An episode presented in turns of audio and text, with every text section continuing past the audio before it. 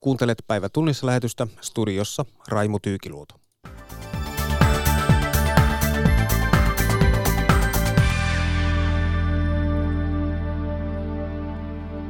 Hallitusohjelma, oppivelvollisuuden pidentäminen, pitkä matematiikka ja viikonlopun juhlat. Tässä lähetyksen aiheet lyhyesti.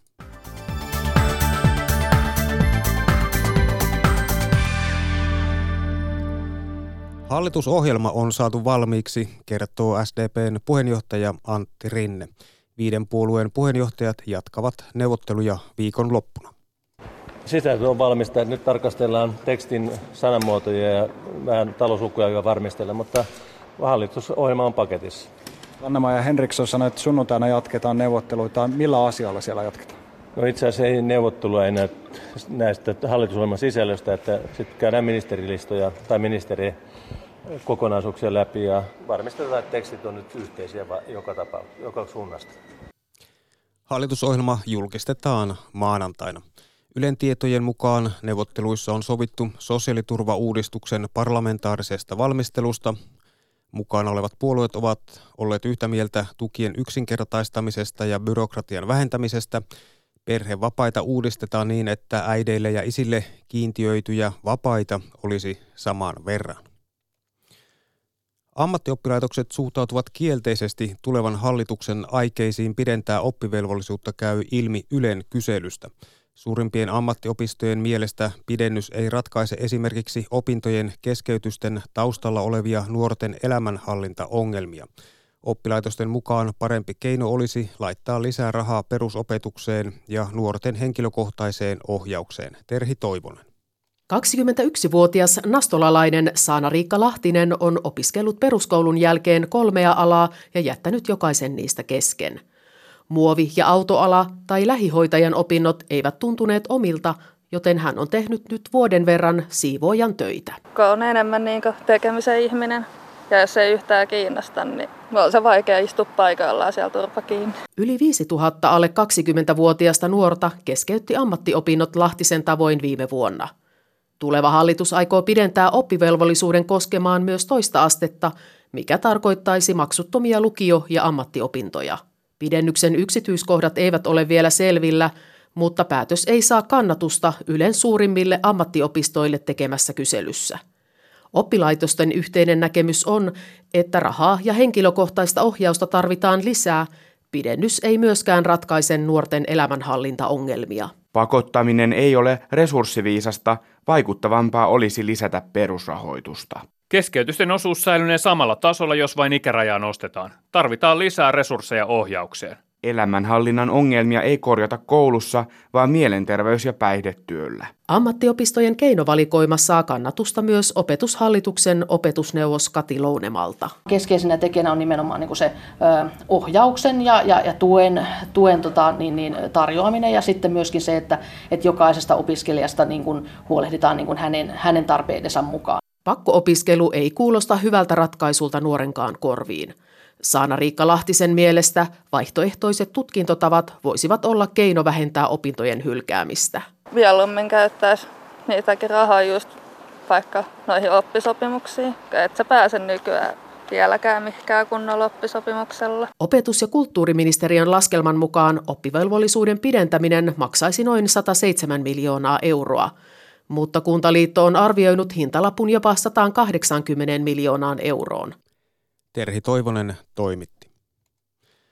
Hallitusneuvotteluja ja ohjelmaa ruotivat seuraavaksi politiikan toimittaja Teija Sutinen Helsingin Sanomista, päätoimittaja Arno Ahosniemi Kauppalehdestä ja politiikan toimittaja Timo Seppänen A-studiosta. Toimittajana Maria Alakokko. Toissa päivänä saatiin sopu oppivelvollisuuden laajentamisesta ammattikouluun ja lukioon ja hintalappu liikkuu 100-200 miljoonan välillä. Hallituksen uusien pysyvien menojen katto on asetettu 1,2 miljardiin. Miltä näyttää? Riittääkö se, kun siellä on kaiken näköistä muutakin. On vappusatasia, perhevapaa-uudistusta, sosiaaliturvan muuttamista, tutkimuskoulutusrahoja, teihin ja ratoihin tarvittaisiin rahaa. Mitä sanot Teija Sutin?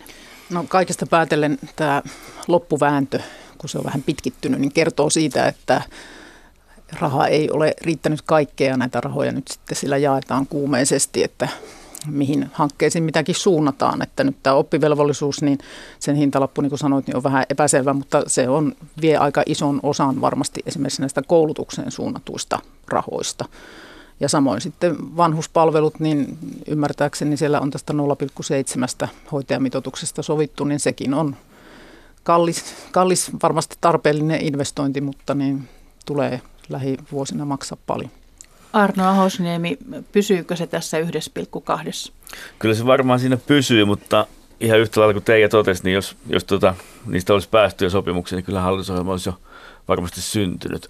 Mutta siellä on monta sellaista puoluetta, jotka ovat aika paljon luvanneet äänestäjille ennen vaaleja, ja niitä lupauksia pitäisi pystyä lunastamaan. Ja kyllä tuo oppivelvollisuusasia ja näiden oppimateriaalinen maksuttomuus sitten, jos se jopa sen 180 miljoonaa maksaisi, niin kuin Kuntaliitto on arvioinut, niin aika isoja menolisäyksiä siinä puhutaan, ja sitä jaetaan sitten sellaisillekin ihmisille, jotka pystyisivät sen todennäköisesti perheet, jotka pystyvät se itse maksamaan. Että tämä hyvä käytäntö, mikä Suomessa on ollut, että vähävaraisille on sitten tarvittaessa annettu, niin tästä on sit, ollaan nyt sitten luopumassa ja tämäkin on aika merkittävä poliittinen päätös. Timo Seppänen.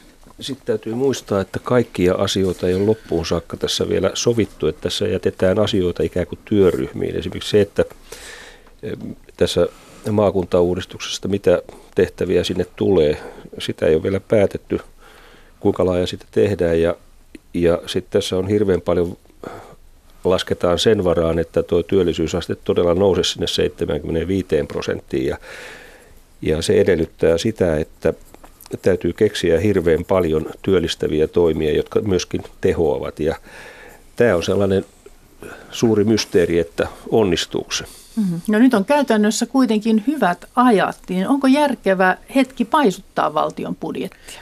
Tuossahan tuli keskiviikkona kyllä lukuja sitten tilastokeskukselta, että talouskasvu on vain 1,2 prosenttia tällä hetkellä. Ja on tietenkin aina positiivista, että se kasvaa. Niin kuin me nähtiin tuossa 2010-luvun alkuvuosina, niin meillä oli erittäin nihkeitä vuosia ja PKT supistui ja nyt meillä on kasvua, että se on aina myönteinen asia, mutta se kasvu ei ole niin korkeita kuin hallitus on olettanut ja kyllä tällä talouskasvulla niin hyvin vaikea on sitä, mitä pienempi talouskasvu on, niin sitä vaikeampi siihen 75 työllisyysprosenttiin on päästä.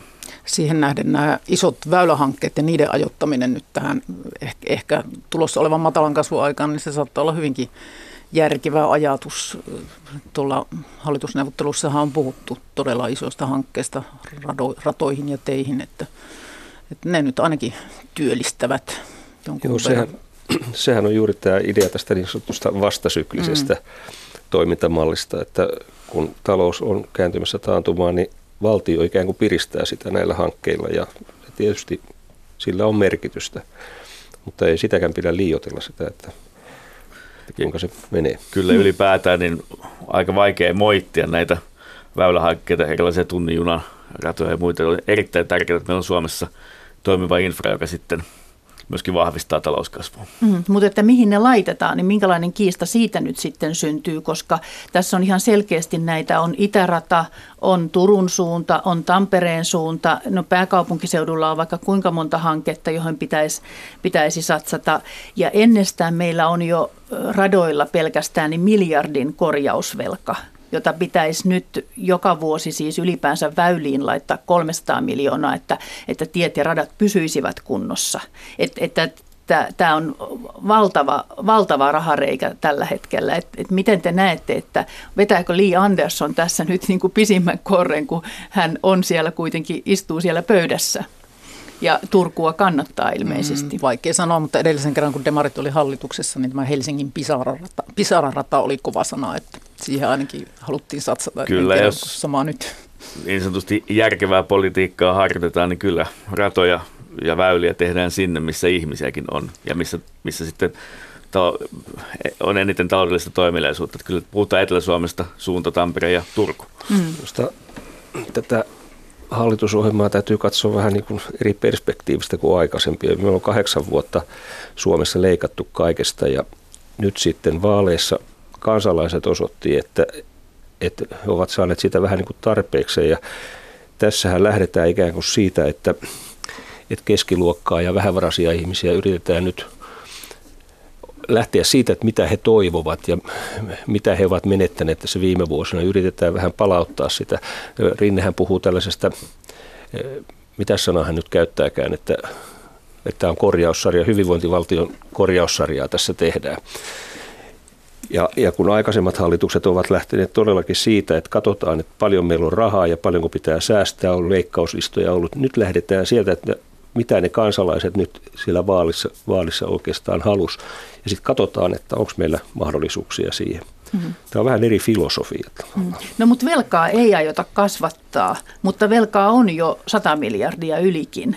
Niin tuota, mitä te ajattelette tästä valtion omaisuuden myynnistä? Sehän on vaan aina niin kuin kerta, kertaheitto sitten, kun se voi tehdä. Että, et, tässä nyt on puhuttu useista miljardeista ja viime hallitus jo, jo tuota, otti sieltä esimerkiksi Nesteen osakkeita myytiin, myytiin varmaan noin miljardilla viime hallitus myi. Tai siis tämä nyt vieläkin istuva, mutta siis myi. Niin, niin mitä mieltä te olette tästä? Täytyy muistaa, että hallitus myi kyllä nesteen osakkeita, mutta ne siirrettiin vakeen, eli tähän valtion kehittämisyhtiöön, joka on myös yksi kysymysmerkki, mitä sillä tehdään tässä nyt sitten tämän uuden hallituksen aikana. Ja kyllä se on niin, että jos tämmöisiä, ja niin kuin Teija totesi, että on hyvää suhdannepolitiikkaa, tämä, että tehdään väylähankkeita silloin, kun talouskasvu hidastuu, niin ei se ole huono idea myydä ja valtion isoja omaisuuseriä, vähän keventää omistusta isoissa yhtiöissä ja sitten käyttää näihin väylähankkeisiin niitä rahoja. En pidä ollenkaan huonona ajatuksena sitä. Kyllä siellä varmaan yhtä sun toista semmoista myyntävää on, että siellähän on paljon Niin, mitä siellä osakkeen. voisi olla? No siellähän nyt, mulla on lunttilistakin täällä, niin siellä nyt on... Niin kuin, siis neste, nestehän neste on, on se arvokas. suurin ja siinä on valtiolla suuret mahdollisuudet vielä alentaa omistustaan ja sitten siinä on paljon, paljon erilaisia pörssiyhtiöitä, joiden omistusta, en mä tiedä mitä ideaa valtiolla, esimerkiksi Sampo on omista paljon. Hmm. Mutta Mut mitä tässä sitten, kohtaa jos tulee niin vasemmisto menee periaatteessa vastaisesti, että eihän vasemmistolla ollut tar- tapana valtion omaisuutta myydä. Ja hmm. se, se, että vasemmistoliitto tähän reagoi, niin oli sinänsä luontevaa puolue teki ehkä sen pikkasen väärässä vaiheessa sen reaktionsa, mutta joka tapauksessa niin näin tapahtui ja kyllä tämä varmaan monia demareita askarruttaa, tämä linja. Mm. Niin, siis että... Ideologisesti. Jos mm. nyt ajattelet, että nyt on kuitenkin hyvät ajat ja me joudutaan, mm. nyt joudutaan myymään omaisuutta, niin mitä myydään sitten, kun tulee todella niin kuin ne laihojen lehmien vuodet niin sanotusti? Se on hyvä kysymys ja vaikea koska ennustaa pörssikursseja ja hintoja, mutta silloin kun on hyvä että yleensä hinnat ovat kalliita ja yleensä silloin kannattaa myydä. että se, on, se on myöskin yksi, yksi, yksi luottavuus siihen. Mutta toinen, mikä on jännä, on tämä, kun puhutaan tästä menopuolesta, 1,2 miljardia pysyviin menoihin ja sitten näihin investointiluonteisiin niin väliaikaisiin menoihin, niin se on myös mielenkiintoista sitten tietää, että millä tämä rahoitetaan niin kuin, niin kuin tulopuolella, että minkälaisia vero, ratkaisuja sitten tehdään, että se on myös vielä mm. vähän auki. Mutta olisiko nyt sitten ympäristöverojen paikka, kun puhutaan tästä ympäristöstä? Olisiko se joku vihreiden tämmöinen? Mä luulen, että niitä tulee var- ihan varmasti tulee, painotusta tulee sinne haitta- ja ympäristöpuoleen ja varmasti kehitetään jotain ehkä jotain uudenlaistakin, saatamme nähdä jotain kaivosveroa tai jotain tämmöistä, mutta siitä, sieltä nyt ei varmasti kauhean paljon ole euroja saatavissa, mutta mä luulen, että siellä esiintyy innovointia. Kyllä, nämä erilaiset haittaverot, tupakka, alkoholi ja polttoaineisiin ilman muuta todennäköisesti tämän ympäristöpuolen osalta. Ja jännä nähdä myös, että onko tämä arvonlisäveron 24 prosenttia, sitten se, mikä se, sekin voi nousta siitä, että ne on kuitenkin niitä isoja veroluokkia, jos ei haluta työnverotusta kiristää niin, niin silloin näin täytyy katsoa. Tässä täytyy sanoa, että kun Teija sanoi, että mä luulen, että tulee tällaisia vihreitä veroja, niin se on kiinnostava asia, että, että siitä meillä ei ole todellakaan vielä juuri mitään tietoa, että mitä vihreät on saanut läpi noissa hallitusneuvotteluissa. Että esimerkiksi keskustan saavutuksista on. Mm. Siellä on annettu keskustalle aika paljon periksi niissä kynnyskysymyksissä, hyvin, hyvin paljon. Ja, mutta tota, pitäisi olla ilmastopolitiikka vahvoilla ja näin poispäin. Me ei tiedetä sitä paljon mitään vielä. Niin, niin, Onko niin. kenelläkään mitään vihiä siitä, mitä, mitä vihreät on saanut aikaiseksi? Tuo on hyvä kysymys, koska kieltämättä niin he eivät ole ainakaan henkseleisillä paukutelleet. Ja tosiaan Rinnehän hyvin taktisesti kertoo ulos sen, että maakuntamalli tulee ja keskustan suuri saavutus. Toinen, mikä keskustelu oli kynnyskysymys, on se, että PK-yritysten voitojaan verotusta ei kiristetä ja sitäkään ilmeisesti ei ole tulossa. Mutta tosiaan vihreät on vielä, onko se sitten niin, että ulkoministerin salkku tulee siihen puolueeseen, että se on sitten keskeinen saavutus. Ainakin keskustalaiset kulki viikolla eduskunnassa henkseleitään paukutellen ja kertoivat, että kaikki kynnyskysymykset on saatu läpi.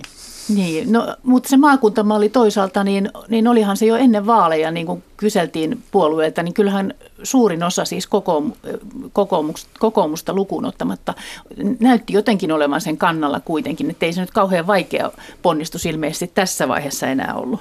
Ei ollut ilmeisestikään ja olen ymmärtänyt kommenteista, että tämä kombinaatio pystyi sopimaan sen varsin niin kuin sutjakasti ja se niin kuin jätetään sanomatta, että sen takia kun kokoomus ei ollut siellä. Se oli niin... näiden hallitusneuvotteluiden helpoin rasti. Mm. No työllisyys sitten siis, siitä jo puhuttiinkin, mutta 60 000 uutta työpaikkaa pitäisi saada. Ja nyt on siis puhuttu jo semmoisista keinoista kuin koulutuksen lisäämisestä ja osa ihmisten saamisesta töihin. Ja, ja työmarkkinajärjestöiltä odotetaan tässä nyt sitten myöskin tukea ja apua. Minkälaisena te näette tämän, että hallitus pyytää sieltä apua? Mitä te, mitä te sanotte, Timo Seppänen?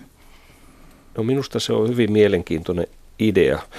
Siinähän tavallaan hallitus myöntää sen, että meitä sitä pystytään yksin keksimään ja nostaa vähän käsiä pystyyn, mutta toisaalta se hienous on siinä, että siinä – todellakin pakotetaan nämä osapuolet, tai pyydetään, ei pakoteta, mutta pyydetään, että tulkaa mukaan ja odotetaan, että ne löytävät kompromissin. Ja silloin myöskin todennäköisesti AY-liikkeen täytyy mennä jossain määrin vastaan työnantajia ja yrittäjiä. Mä näen tämän vähän samanlaisena kuin sen takavuosien eläkeratkaisun, jossa jossa tota, niin eläkeikiä nostettiin. Sekin tehtiin kolmikantaisesti ja siinä niin kuin tavallaan tehtiin se, mitä nyt Sipilä on puhunut tämmöisestä tulosvastuullisesta kolmikannasta. Eli asetettiin tavoite ja, ja järjestöjen piti päästä siihen tai sitten hallitus olisi tehnyt jotakin, niin ehkä tämä toimii sitten samalla tavalla ja sitten jälkikäteen AY-liike voi kertoa, että itse asiassa mehän tämä työllisyys saatiin parannettua.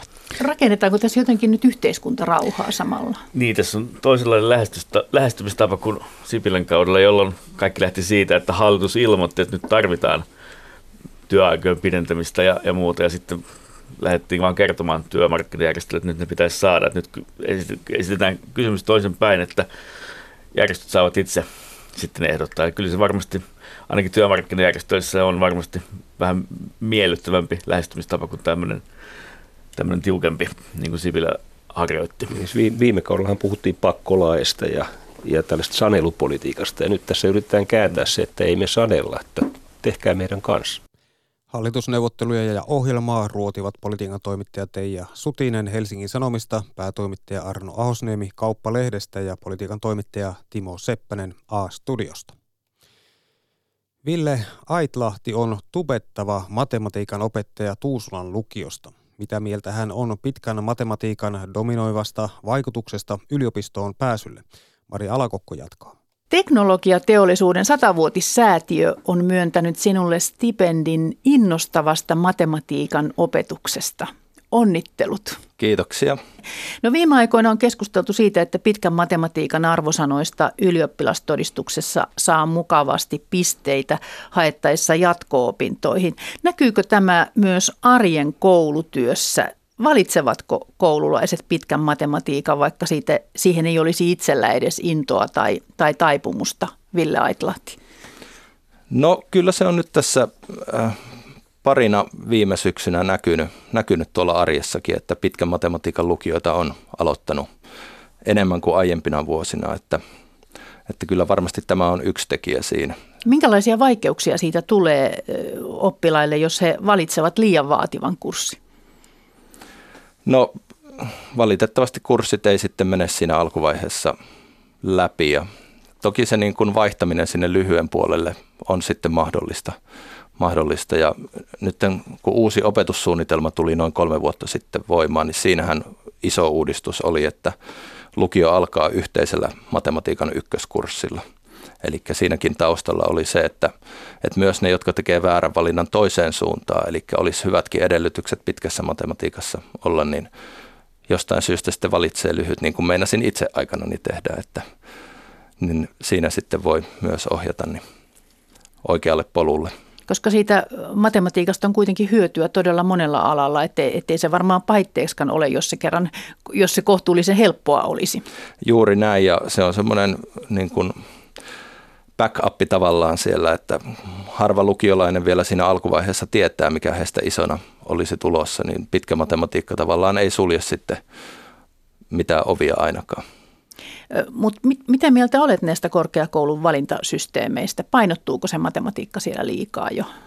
No kyllä se vähän hassulta kieltämättä tuntuu joissain, että jos sä haet historiaa opiskelemaan ja parhaat pisteet saat pitkästä matematiikasta, niin onko se ihan sitten järkevää näin, mutta toisaalta sitten ehkä liikaa on se pitkä matematiikka ja ne huippuarvosanat näissä keskusteluissa nyt painottunut. Eli suuri osa varmaan näistä huippuarvosanoja kirjoittaneista niin kuitenkin suuntautuu sinne teknologisille ja luonnontieteellisille aloille. Ja sitten lyhyt matematiikka myös antaa kyllä niin hyviä pisteitä. Eli jos miettii, että kirjoittaa hyvin tai suht hyvin lyhyen matematiikan, niin on se paremmat pisteet tulossa sieltä kuin pitkä matematiikka heikosti. Että, että näin, näinkin tätä asiaa kannattaa kyllä ajatella. Ville Aitlahti, sinut on valittu myös tämän vuoden Tubekon tapahtumaan tubettajaksi. Tässä tapahtumassa tubettajat ja fanit kohtaavat. Mitä odotat tapahtumalta? Onko sinullakin matikkavideoiden fanittajia? No kyllä niitä faneja jonkun verran on ollut ja olen saanut ilmoituksia, että meinaavat sinne tulla minua katsomaan. Että todella jännityksellä odotan kyseistä tapahtumaa. En ole koskaan itse ollut edes niin vieraana siellä saati nyt tubettajana, niin tosi hieno kyllä on siitä ylpeä, että matikkavideoilla voi tupekoniin päästä, niin musta se on aika mahtava juttu. Ja että nyt Savolaistakin vähän jännittää. Kyllä. Näin kertoi matematiikan opettaja Ville Aitlahti. Toimittajana oli Maria Alakokko. Tällä viikolla juhlitaan ammattiin valmistuvia. Yli 80 000 ammattiin valmistuvaa opiskelijaa saa todistuksensa viikonloppuna. Autoalalle heistä valmistuu arviolta noin 2000 opiskelijaa. Tiina Karppi jatkaa. Autoalan tiloissa on käynnissä kevätsiivous. Osalle kyseessä ovat viimeiset päivät Etelä-Kymenlaakson ammattiopistossa Kotkassa. Moni on odottanut alalle valmistumista jo kauan. Kotkalainen Niko Klaus. Autoista kiinnostuminen on lähtenyt ihan lapsesta. Yläasteen aikaan päätin, että voisin tuonne autopuolelle hakea. Että se oli sellainen aika selkeä vaihtoehto. Minä on ollut sellainen käytännön oppija, että aina tykkään käsin rakentaa kaikkea. Onhan se hieno asia, että on nyt virallisesta ajoneuvon asentaja, että on ammatti ja valmiudet tuonne työelämään. Etelä-Kymenlaakson ammattiopiston opettaja Petri Sällilä. Autolla työllistää tällä hetkellä aika hyvin, että toki uusia autoja myydään, mutta sitten tämä korjaustoiminta myöskin myöskin tota, on aika, aika vilkasta. Eli Suomessa pyörii nämä valitettavasti kyllä Euroopan vanhimmat autotkin, että sellaista korjaustoimintaa tapahtuu jatkuvasti. Niin kauan kuin auto on, niin on töitä mun mielestä. Että mulla on mennyt hyvin, minä on päässyt nyt kahten kesän korjaamoon töihin. Vaikka autoalalle hakeutuvien opiskelijoiden määrä on laskenut hiljalleen, innokkaita riittää yhä. Keväisin alalle valmistuu Autoalan keskusliiton mukaan noin 2000 henkilöä. Työelämään siirtyessä asenne ja halu kehittyä ratkaisevat. Tänä päivänä hakeutuu hyvin moninainen joukko. Toki yhteisvalinnassa tulee nuoria peruskoulun taholta, että se on se pääjoukko. Mutta sen lisäksi tulee jatkuvalla haulla ja sitten TE-keskuksen haulla jatkossa niin tulee väkeä, eli aikuista myöskin tänne opiskelemaan. Et meillä on kaiken ikäistä ja monesta maasta. Jos pitäisi miettiä jonkunlainen ehkä tärkein oppi, jonka täältä otat matkaas, niin mikä sellainen voisi olla? No töihin ajoissa tuleminen, se on ihan lähtökohta. Että ihan, että on itse varma noiden autojen korjaamisessa ja että, että ei ole sellaista asiaa, minkä ylitse ei pääse. Että kaiken tekee, kun tekee rauhassa ja hiljakseen. Mitä on sulle tiedossa seuraavaksi?